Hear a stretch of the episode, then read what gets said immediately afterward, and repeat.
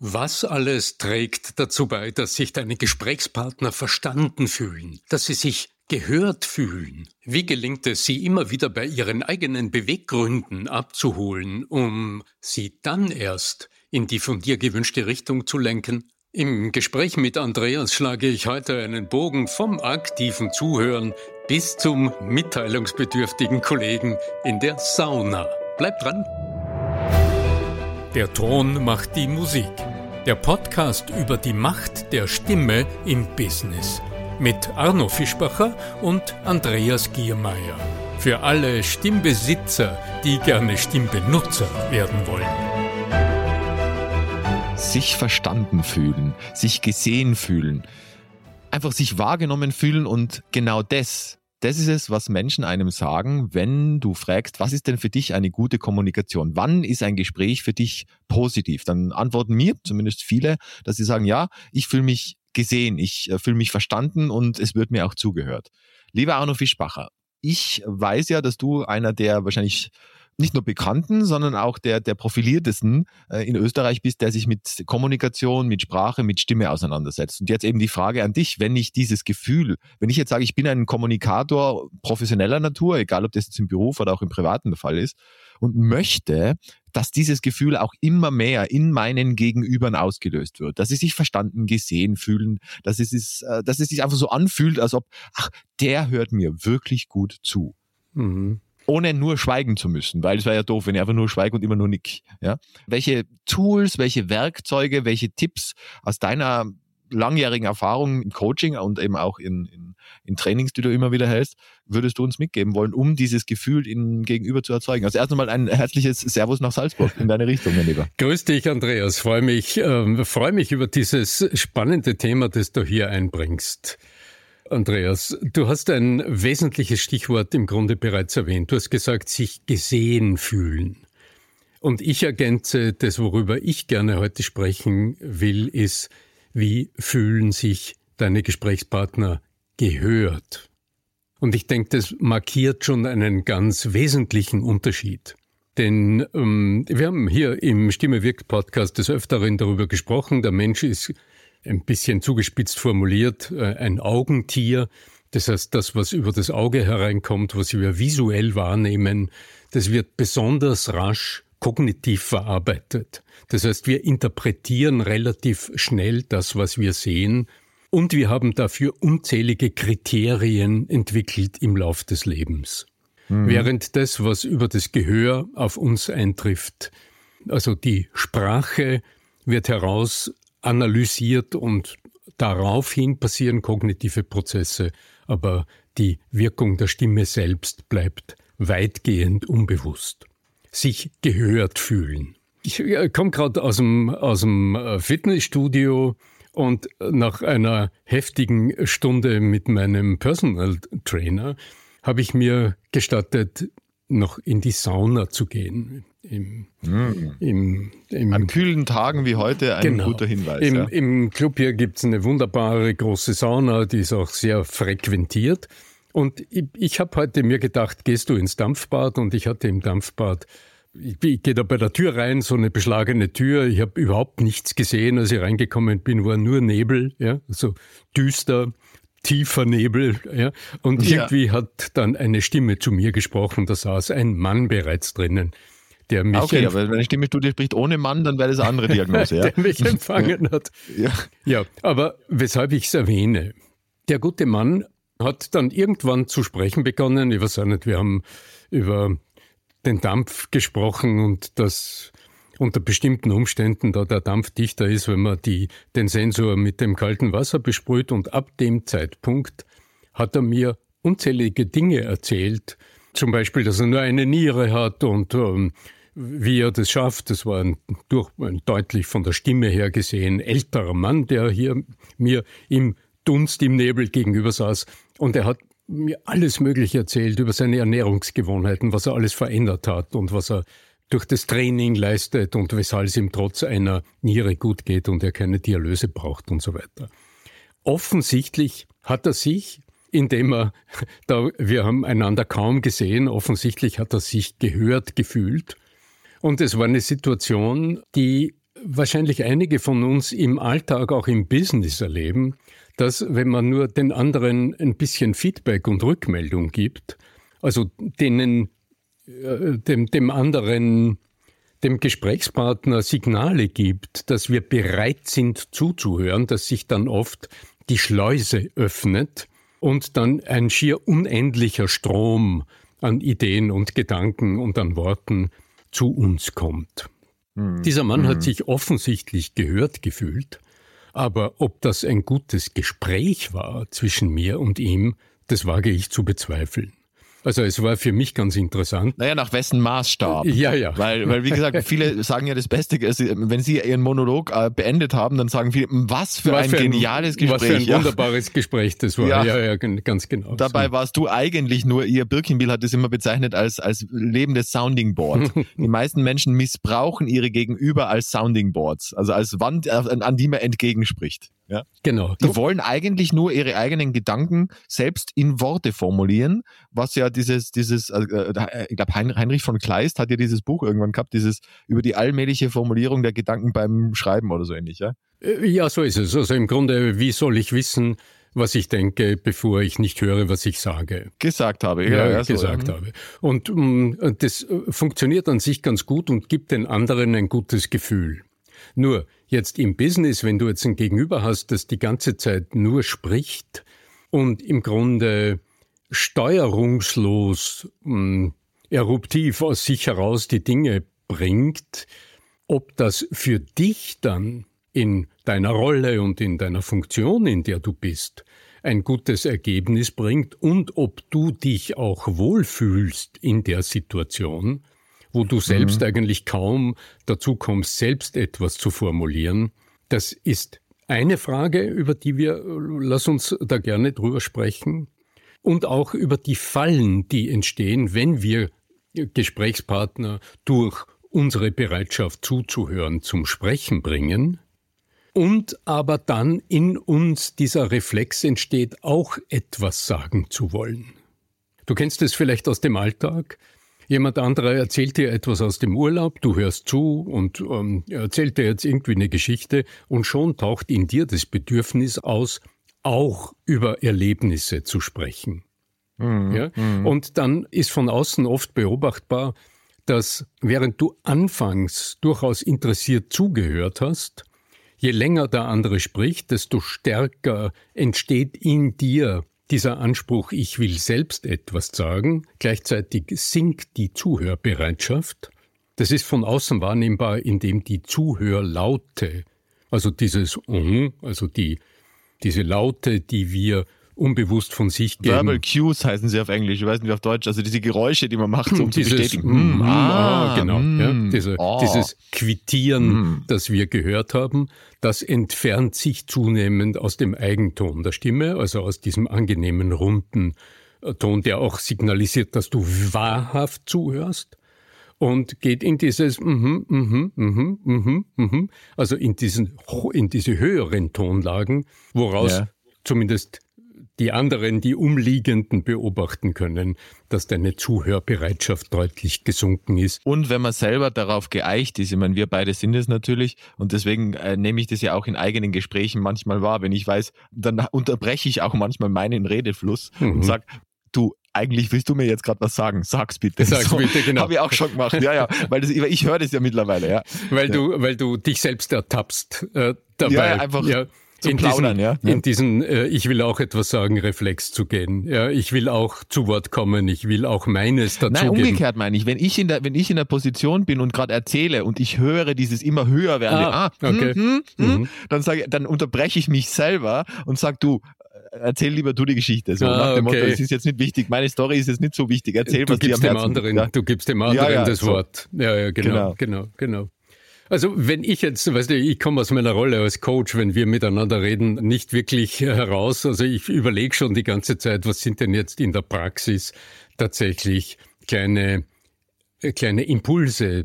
Also was kannst du tun, damit auf der einen Seite das Gespräch für dich zielgerichtet wird und auf der anderen Seite aber du selbst dazu ein gutes Gefühl hast. Jetzt zwischendrin möchte ich die Chance noch nutzen und euch und dir zu Hause den Hinweis geben, dass wenn dir gefällt, was du hörst, dann du bitte gerne auf Spotify oder Apple Podcast oder auf welchem, äh, auf welcher Plattform du auch immer uns zuhörst, uns eine Bewertung zu hinterlassen. Wir freuen uns über Sterne, über Pünktchen, über was auch immer es da an Möglichkeiten gibt, uns positive Feedbacks zu geben. Und äh, herzlichen Dank dafür, denn dadurch ermöglichst du, dass auch andere immer mehr uns zuhören können und dass wir noch mehr Menschen erreichen können mit unseren Inhalten, damit auch du weiterhin kostenlos äh, von diesem Podcast profitieren kannst und weiterlernen kannst. So ist es. Ja, und kleine Ergänzung, äh, falls du unseren Podcast auf Spotify hörst, dann hast du vielleicht auch schon die Möglichkeit entdeckt, Kommentare dazu schreiben zu können.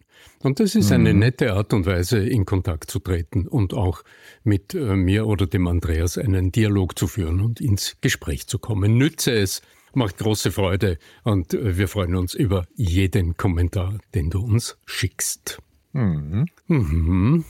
Mhm. Wir waren gerade beim Thema, dass du sagst, du möchtest das jetzt in die Praxis übertragen und du denkst, hast, der Coach in dir kann nie zur Ruhe kommen, denn du möchtest das jetzt in die Praxis übertragen, weil wir haben jetzt so im mhm. Prinzip die Grundlagen sind wir schon durch, ja, so was man im Alltag erkennt und, und eh schon erfahren hat und vielleicht auch schon praktisch angewendet hat, vielleicht auch schon bewusst. Und jetzt ist eben die Frage, welche Art von Coaching-Tipp würdest du uns noch mitgeben wollen? Mhm. Also das eine ist einfach noch einmal, ich wiederhole es noch mal, weil es ein Kernelement der menschlichen Kommunikation ist. Wenn zwei Menschen miteinander kommunizieren und du bist zufällig mit dabei und kannst beobachten, also du kannst dir die Szene ansehen. Eine oder einer der beiden spricht, was nimmst du beim anderen wahr? Immer dann, wenn eine Phrase gesprochen ist, was immer es ist, ein halber Satz oder ein Satz oder ein Gedanke ausgesprochen ist, immer dann im Anschluss wirst du im anderen merken, dass der Groschen fällt. Du wirst also eine mimische Reaktion, eine Bewegungsreaktion, vielleicht auch eine Körper, eine Bewegung des Oberkörpers zum Beispiel sehen. Im mindesten Fall ist es nur so ein kleines äh, Verziehen der Lippen oder der Augenbrauen. Und du wirst sehr, sehr oft Töne hören so ein, mm, so ein, mm, oh, ja, so ein Brummen. Mein Lieblings ist tatsächlich, ah, so diese, ein, diese Einsicht. Das finde ich am schönsten. Mm, das finde ich am genau. schönsten. Doch ja. bei Menschen, wenn du schaffen kannst, bei Menschen diese, diese, dieses oh. Aha-Erlebnis, dieses, oh, äh, so dieses, dieses komplette, so dieser, wenn, wenn, der, wenn, wenn, der Groschen fällt, wenn mhm. der Groschen fällt, ja. Mhm. Mhm. Das finde ich echt schön. Mhm. Also das zu beobachten lohnt. Und zwar aus einem einfachen Grund, weil du dann auch die Zeitspanne erfasst, die es benötigt, damit überhaupt in einem Gesprächspartner der Groschen fällt. Immer mhm. bedenkend, dass es genau betrachtet, ein bisschen spitzfindig betrachtet, nicht auf das ankommt, was du sagst, sondern dass es immer darauf ankommt, dass im Gegenüber, im Anschluss nach deinem letzten Wort gewissermaßen, nach deiner Phrase, eine Reaktion stattfindet, also sich etwas bewegt, gedanklich, mhm. geistig eine Reaktion, ein Gedanke, eine Assoziation sich manifestiert. Und gute Gespräche sind im Grunde immer jene, in denen die Summe dieser Reaktionen unserer Gesprächspartner sie zu einem Denkergebnis gebracht hat, geführt hat. Ja, ja, weil am Ende ist es doch das, was Kommunikation auch ausmacht, oder? Weil sonst, äh, es ist ja nicht nur äh, sich auch geistig auskotzen, sondern es ist ja auch tatsächlich eine gewisse Art von Interaktion hinzukriegen. Weil sonst kann ich ja gleich nur, äh, könnte ich ja aufschreiben, sonst, ah, für mich selber. Ja, oder man stellt sich allein vor den Spiegel und rezitiert. Ja. Genau, also genau, genau. ja, keine Frage. Auf Deutsch Wichserei. Ja. Das, ja. Ja, ja. Sehr, sehr, sehr frontal, aber ist am Ende das. Ja? Excuse my French, habe ich neulich gelesen. Ja, excuse my French, genau, ja.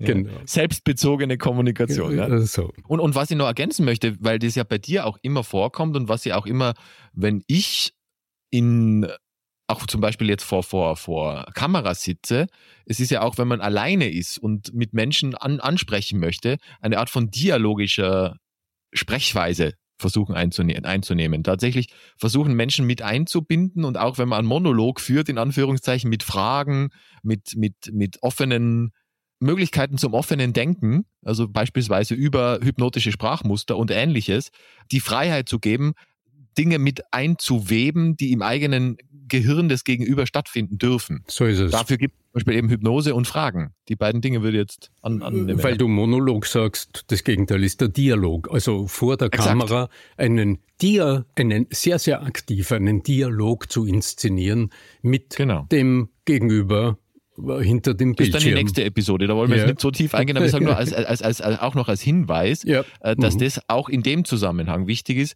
weil es geht ja auch manchmal darum, wie können wir das in unterschiedliche Lebenswelten mit rein übertragen? Und das wäre jetzt äh, im Prinzip ein ähnlicher Anwendungsfall, aber halt jetzt im digitalen beispielsweise, ja. weil ja viele heutzutage auch online arbeiten können müssen und, und dann vielleicht das Gegenüber gar nicht sehen. Ja, ja. ganz richtig. Also heute zunehmend, äh, zunehmend ja ein Thema für, für viele von uns, überhaupt keine Frage. Ich, ich und asynchron, häufig eben asynchron, dass eben Videos hin und her geschickt werden, Audionachrichten hin und her geschickt werden, weil der eine in einer anderen Zeitzone vielleicht arbeitet oder was auch immer. Ja, es gibt ja mittlerweile Büros, die, die aufgeteilt sind, der eine ist im Homeoffice und so. Ja. Ich will, Andreas, gerne noch einmal zurückkommen zu meinem Gesprächspartner im, in der Dampfkabine im, in der Sauna. Ja? Der mit der Niere. Der mit der Niere, ganz genau. Äh, Im Grunde sehr sympathisch. Also nur eine, die meisten haben, meisten haben Nieren, aber er hat auch nur eine mehr. Nur eine, ganz genau. Ja, die zweite sei äh, verkümmert.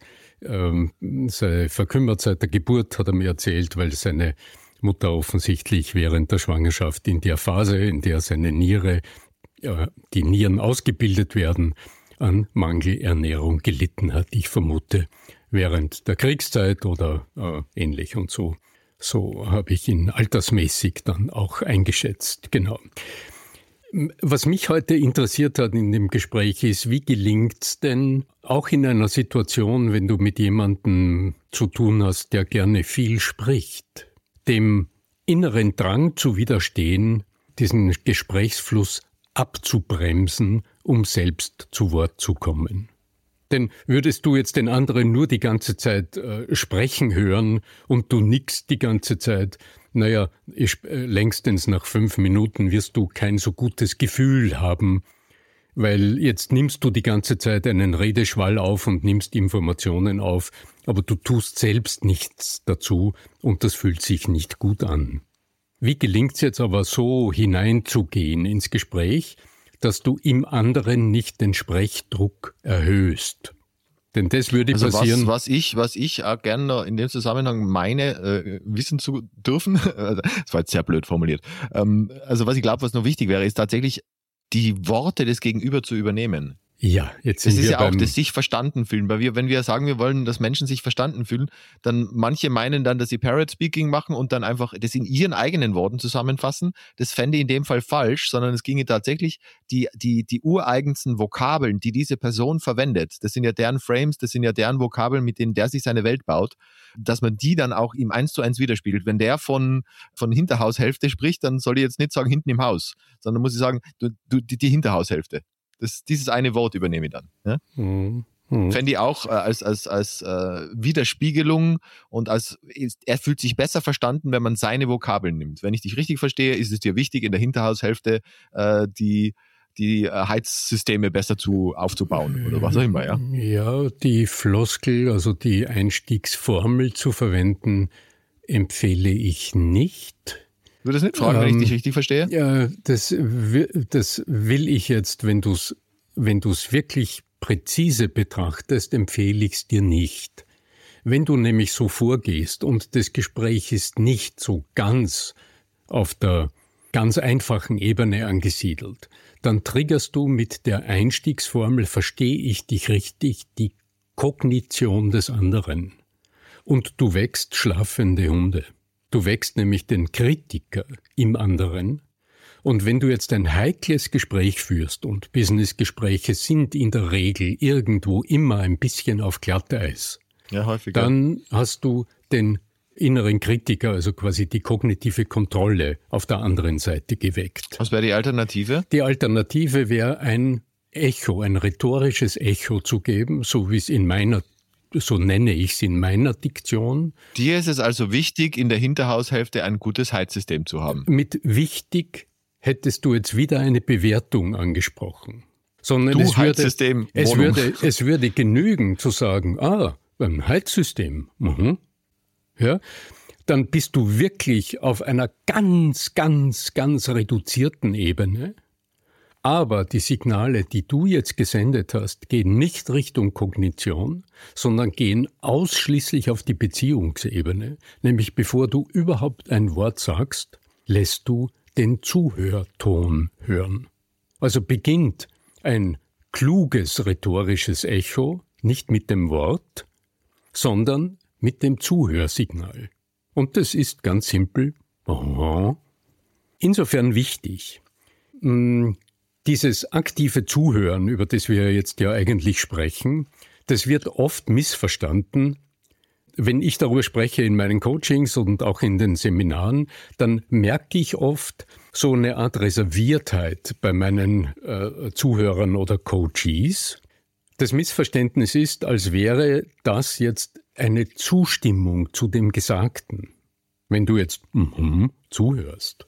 Ist es aber nicht. Denn völlig unabhängig, ob der andere jetzt aus deiner Sicht den größten Topfen gesagt hat, den größten Blödsinn gerade formuliert, wenn du nur deinen Naivität, deinen inneren Naivitätsregler ein bisschen hinaufregelst. Bisschen, das kann ich, das kann ein ich. Ein bisschen gut. höher drehst, ja. Und äh, mit dem Kopf schon so annickst und dann, uh, dass es so und so ist. Aha, die Hinterhaushälfte, aha, ja. Und mit dem zweiten Aha nach dem Wort oder nach dieser kurzen Phrase den Ball wieder zurückspielst, lädst du den anderen ein, den Gedanken zu vertiefen. Und rein gesprächsstrategisch hast du damit ein unfassbar leistungsfähiges Instrumentarium in der Hand, das insbesondere, wenn du vorab an den anderen eine Frage gerichtet hast und eine erste Antwort erhalten hast, und diese Antwort aber in der Regel nicht wirklich aussagekräftig ist, dann hast du ein wunderbares Mittel in der Hand, mit so einem oh, dieses, mhm, den anderen deutlich zu motivieren, zu ver eine vertiefende Antwort zu setzen. Und äh, ich genieße es in Seminaren oft, äh, das immer wieder einzuflechten und meine äh, Teilnehmerinnen im Anschluss darauf hinzuweisen und sie zu fragen, wie viele Echos ich ihnen jetzt wohl gegeben hätte. Und oft sind es fünf, sechs, sieben am Stück. Und ich habe immer nur ein, zwei Worte herausgegriffen aus dem, was ich gehört habe und spiele das bestärkend zurück und erfahre auf diese Art und Weise unglaubliche Dinge, nämlich jeweils den Hintergrund, also den Beweggrund für die erste Antwort. Im Business hast du doch dann unzählige Zusatzinformationen und du erhältst Einblick in die tieferen Beweggründe für die erste Antwort, die sehr oft nicht aussagekräftig ist. Und wenn du das getan hast, der nächste Schritt dann ist zu lenken. Also jetzt holen wir die Menschen mal ab. Und wenn es dann mal soweit ist, dann könntest du selbst nur mit dem Echo, dem Echo eine kleine Drehung geben, einen kleinen Spin geben. Das ist dann die nächste Episode. Ich ja. muss sie jetzt unterbrechen. Genau. Wir, sind, wir sind im Finale, weil dafür gibt es im Übrigen, also für die, die es interessiert, es gibt äh, von Arno Fischbacher eine Online-Akademie mittlerweile, akademie.arno-fischbacher.com. Da kann man dann, glaube ich, so ein bisschen tiefer eintauchen in das, was wir jetzt da so angerissen haben und äh, dann das eine oder andere, sagen wir mal so, tatsächlich meistern. Ja. So ist es. Voice Sales mit der Macht deiner Stimme Kunden gewinnen heißt das Programm, ist ein Videokurs und äh, auf arno-fischbacher.com erhältst du dazu naturgemäß eingehende Informationen. Und ich freue mich sehr, wenn du Fragen hast, dann sprich mich einfach darauf an, buch dir ein Espresso-Gespräch mit mir am Telefon, so dass wir gerne auch über deine Fragen, über deine Anliegen sprechen können. Ich dir vielleicht auch die ersten praktischen Anregungen geben kann und wir abschätzen können und du dann für dich auch gerne eine klare Entscheidung treffen kannst, ob es vielleicht auch sogar sinnvoll ist, mit mir eine kleine Wegstrecke gemeinsam zu gehen, um deine kommunikativen Herausforderungen noch besser zu lösen. In diesem Sinne, lieber Andreas, Danke für die gute Frage, danke für das feine Gespräch. Du bist ein exzellenter Gesprächspartner, weil du zuhörst und dann selbst aber immer wieder das Gespräch in deine Richtung bringst. Macht großen Spaß, mit dir diese Schlangenlinie zu gehen, die uns immer zu einem Ergebnis bringt. Möge die Macht der Stimme mit euch da draußen sein. Euer Arno Fischbacher.